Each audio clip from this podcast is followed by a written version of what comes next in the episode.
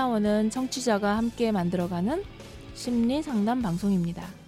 참나를 찾으러 함께 떠나볼까요? 참나원 시작합니다.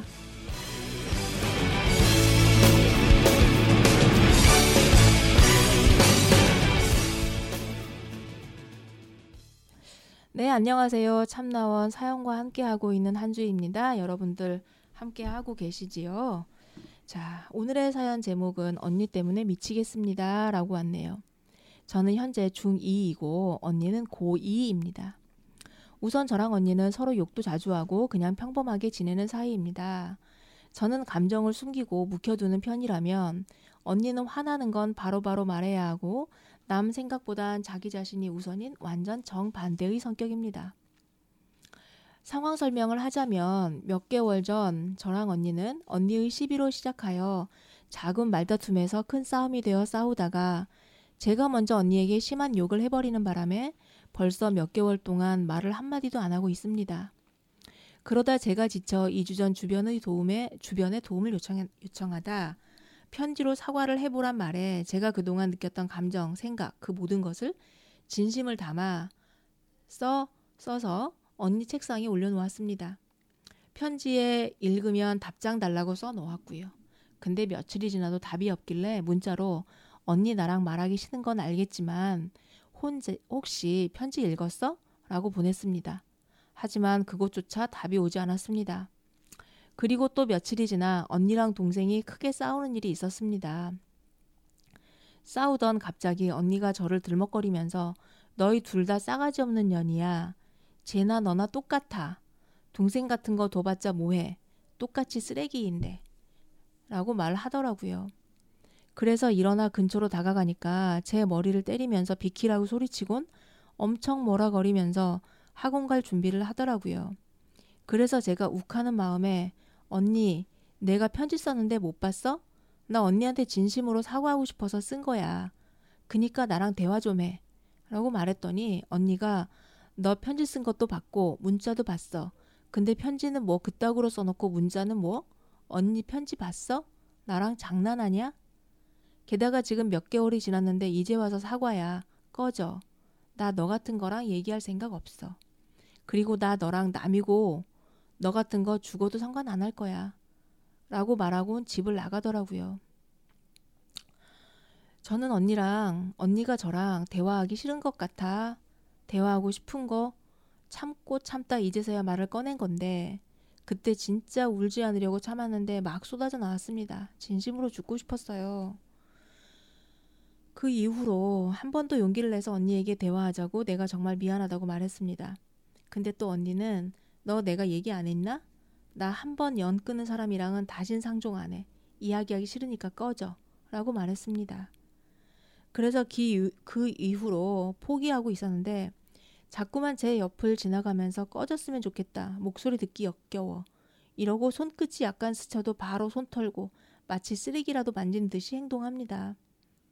처음에는 익숙해져서 괜찮은 줄만 알았는데 시간이 지날수록 미쳐가는 것 같아요. 너무 힘들어요.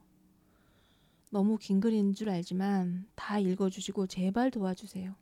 언니랑 사이 좋아지는 해결책이 아니어도 좋으니까 제가 조금이라도 괴롭지 않을 수 있는 방법을 알려주세요.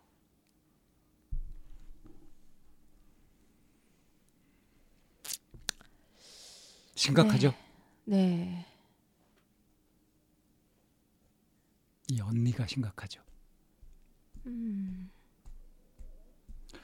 얼마나 석 달 전에 동생한테 빈정 상하는 말을 들었길래 이렇게까지 모질게 할까요? 이게 언니의 시비로 시작했다 그랬어요. 그러니까 말다툼이 이제 큰 싸움이 되어 싸우다가 음. 언니의 심한 욕을 어떤 심한 욕이 음. 감히 니 따위가 나한테 그러면서 확 삐쳐버린 것 같은데 그러니까 평상시에도 동생들을 무시하고 만만하게 봤었단 얘기죠. 음. 자, 이 친구가 지금 이 중2짜리 이 친구가 상담하러 왔다. 그러면 이 쌤 이 친구 얘기를 들으면서 이 쌤 막 울 것 같은데? 음. 저는 이 친구 얘기를 이렇게 들고 만약에 앞에 있다 그러면 이렇게 말을 해주고 싶어요. 어떻게요? 네 삶에 언니가 필요할까? 언니가 좋아? 지금 내 생각에는 너한테 제일 중요한 게 언니에 대한 네 감정인 것 같아. 근데 너는 네 감정을 그렇게 중요하게 여기지 않는 것 같거든. 언니하고 잘 지내고 싶은 마음은 이해하지만 그것보다 네가 언니한테 갖고 있는 감정 그게 더 중요한 게 아닐까 싶다. 이 동생은 언니에 대해서 어떤 감정을 가지고 있는데요? 잘 지내고 싶은? 어, 이 동생은 언니에 대해서 어떤 감정을 갖고 있는지 드러나나요? 뭐 잘 지내고 싶다고. 아, 그거는 사과도- 감정이 아니고 생각이고요. 음. 진심으로 사과하고 뭐 언니하고 어떻게 말을 해보고 싶고 막 이렇게 하는 거 이거는 언니한테 어떤 감정을 갖고 있어서 그럴까 소설을 좀 써볼까요? 네, 소설 써보세요. 언니한테 양가 감정을 갖고 있죠. 언니가 싫고 두렵기도 하고 하면서 또 언니가 부럽기도 하고. 아, 언니 저 재수 없어. 언니 아, 참 싫어. 이런 면이 있으면서 동시에 그것이 또 굉장히 부럽기도 하고. 이런 양가 감정을 이 사연자는 갖고 있는 것 같아요. 그 특이한 게 이 아이가 이 중2 학생이 이 사연을 쓰는 여기에 엄마나 다른 가족은 하나도 없어요. 없어요. 그래서 이 부모님은 너희들 일은 너희들이 알아서 해라고 굉장히 이렇게 그 어 이렇게 딱 떼놓고 이렇게 계시는 분일까요? 맥락을 보건대 이 언니한테 정권을 다 주지 않았나 싶어요. 야, 그런 분위기가 많이 느껴지죠. 네. 그러면 이렇게 하는데 이 가족 안에서 스치기라도 하면 마치 쓰레기라도 만진 듯이 행동하고 음. 그리고 옆을 지나가면서 꺼졌으면 좋겠다. 뭐 이렇게 목소리도 듣기 역겨워. 뭐 이런 얘기를 한단 말이에요. 어, 이게 이제 이게 모순인 것이 응? 남이다 그러면 남한테 이렇게 하면 모욕죄잖아요. 그렇죠.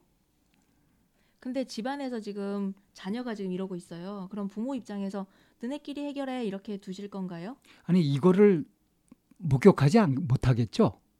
목격을 한다면. 설마 부모가 보고 있는데 이러겠어요? 네. 만약에 그런데도 부모가 개입 안 한다 그러면 이거는 심각한 거죠.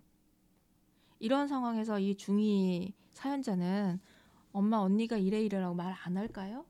안 할 것 같아요. 왜요? 묵혀두고 있는 편이라서? 네. 감정을 숨기고 묵혀두는 편이고. 그러면 만약에 이런 거를 엄마한테 얘기 안, 한, 아, 안 한다.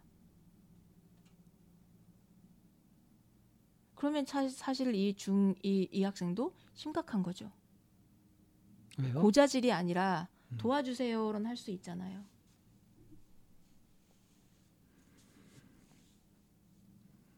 선생님이 이 언니가 정권을 가지고 있는 것 같다라고 이렇게 말씀하셨잖아요. 네. 저도 그럴 거라는 생각이 좀 들거든요. 음. 근데 어, 큰 소리 치고 어떤 행동을 하거나 하는 데 있어서 합리적인 게 아니라 약간 그 어, 이중잣대처럼 갖고 있는 경우가 많잖아요. 완전히 제멋대로죠. 네. 자기중심적이고. 네. 그렇게 제멋 때리고 자기 중심적인 사람은 왜 그러는지 아세요?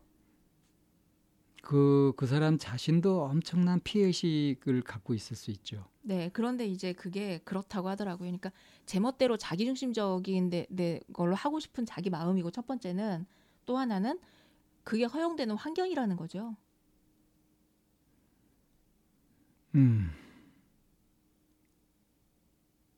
그래서 어쩌면 부모님이 이렇게 그 약간 맞벌이 부부 이래서 바쁘신 것 같아요. 네 음. 그래서 이렇게 완전히 분리되어 있는 상태에서 언니가 전권을 가지고 동생들을 이렇게 좀 호령하는 이렇게 된다면 근데 성정이 이제 세 딸이 있는데 그 중에 첫째, 둘째가 이제 성정이 이렇다 첫째는 그냥 막 성질이 불같고 지 하고 싶은 대로 다 해야 되고 막 그렇다. 네. 둘째는 감정을 묵혀두고 이 삭히면서 그래도 이 착한 네.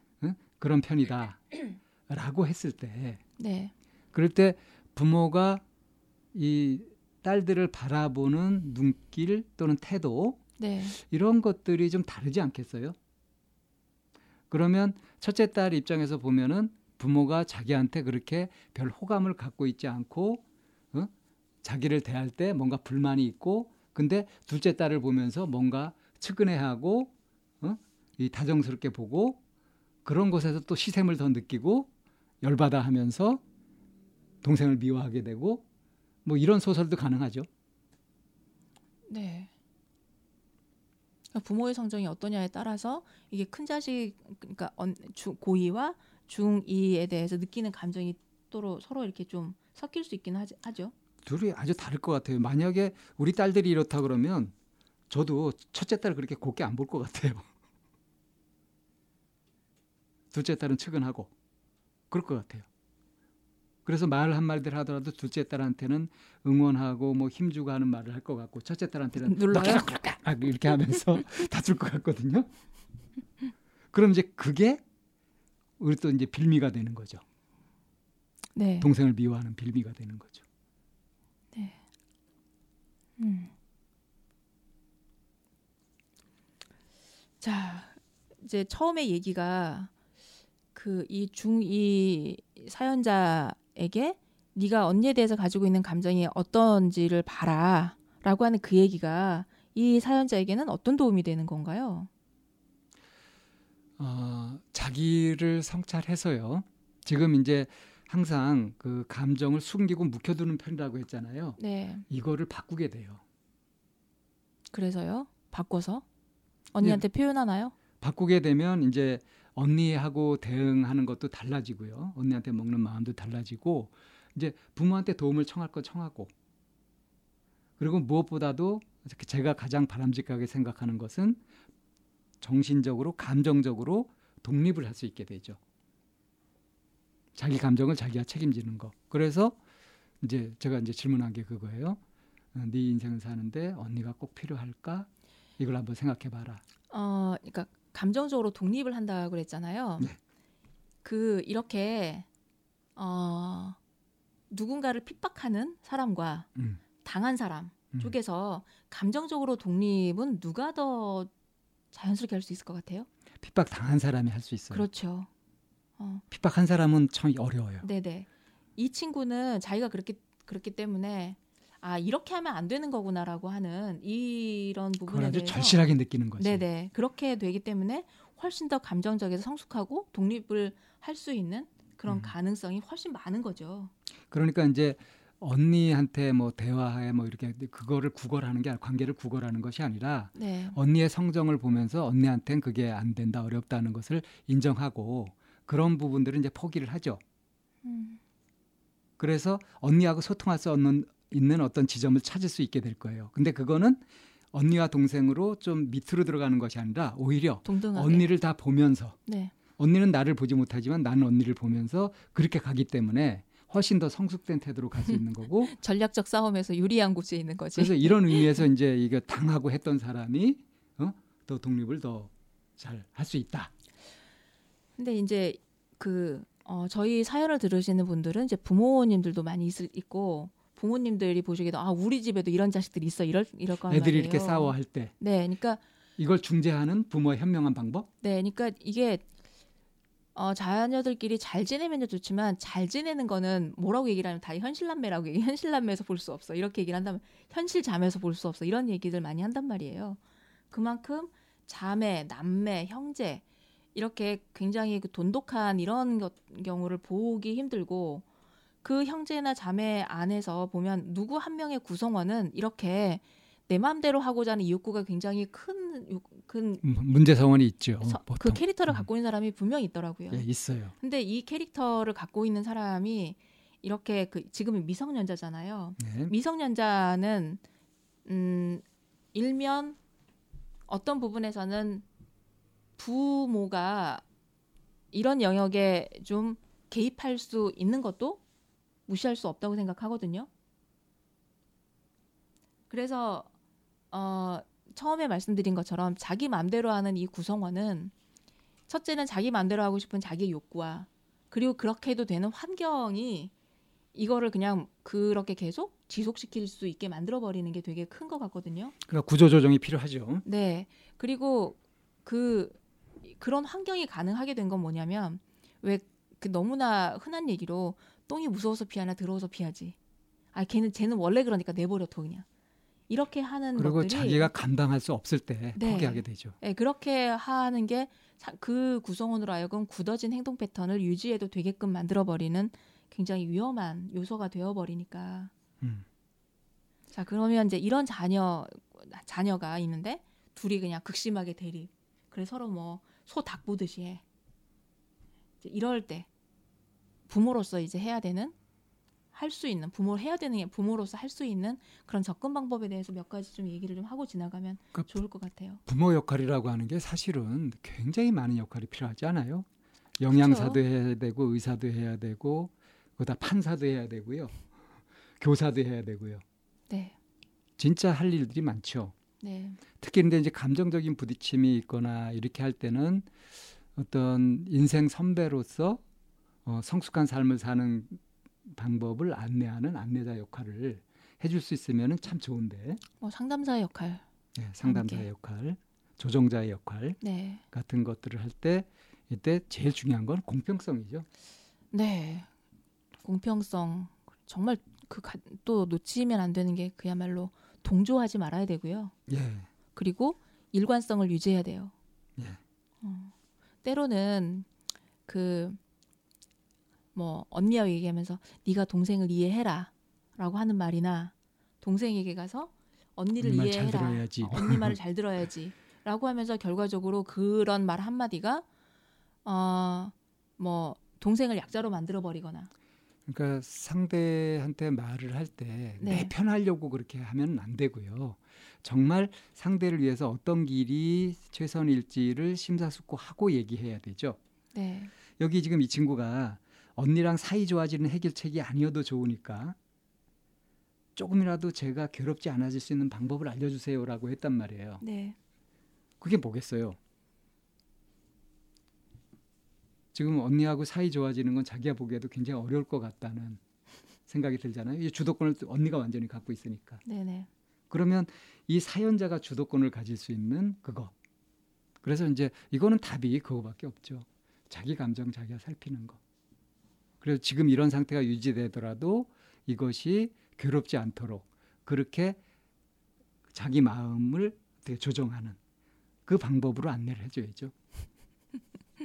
저는 가끔 이렇게 드라마나 뭐 이런 걸 보면서 거기서 나오는 툭툭 나오는 대사 한마디들이 굉장히 그 삶의 지혜를 가져다 주는 그런 얘기들이 되게 사이다 많... 발언 같은 거요? 네네 뭐 사이다 발언도 그렇고요 어떤 방법 같은 면에 있어서도 예.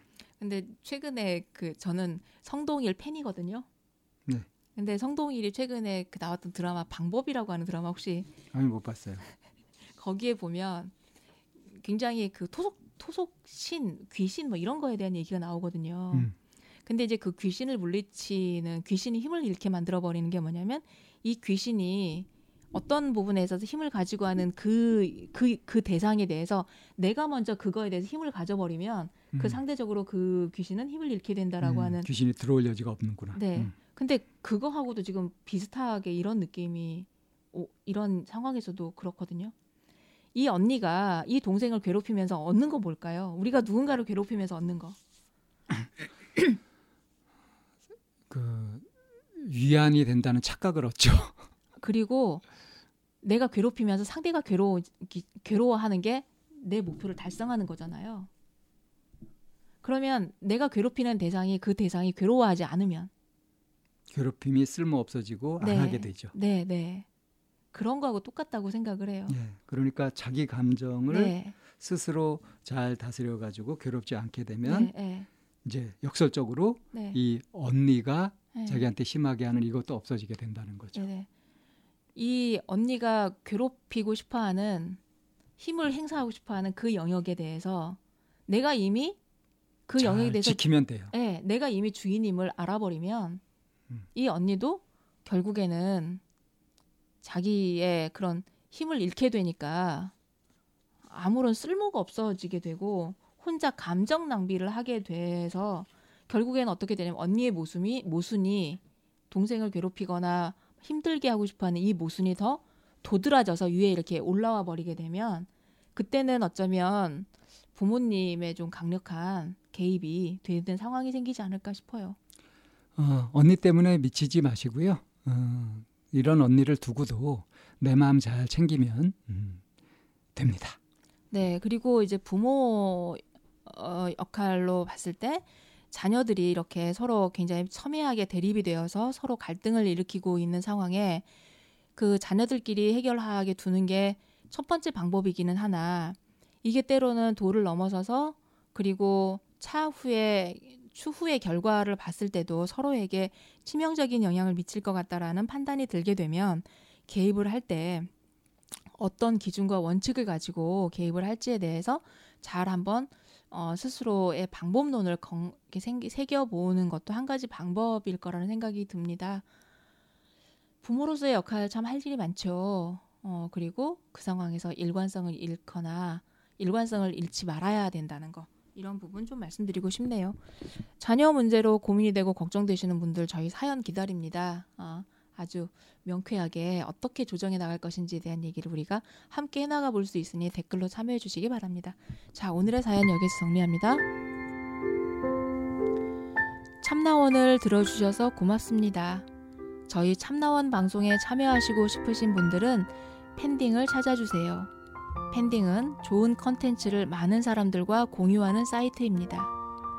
팬딩에서 참나원으로 들어오시면 후원을 하실 수도 있고 궁금한 것을 풀 수도 있고 따뜻하게 마음을 나눌 수도 있습니다.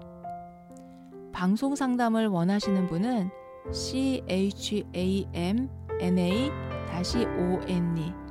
골뱅이 다음점 net으로 사연을 보내시거나 02-763-3478로 전화 주셔도 됩니다. 참나원의 문은 항상 열려 있습니다.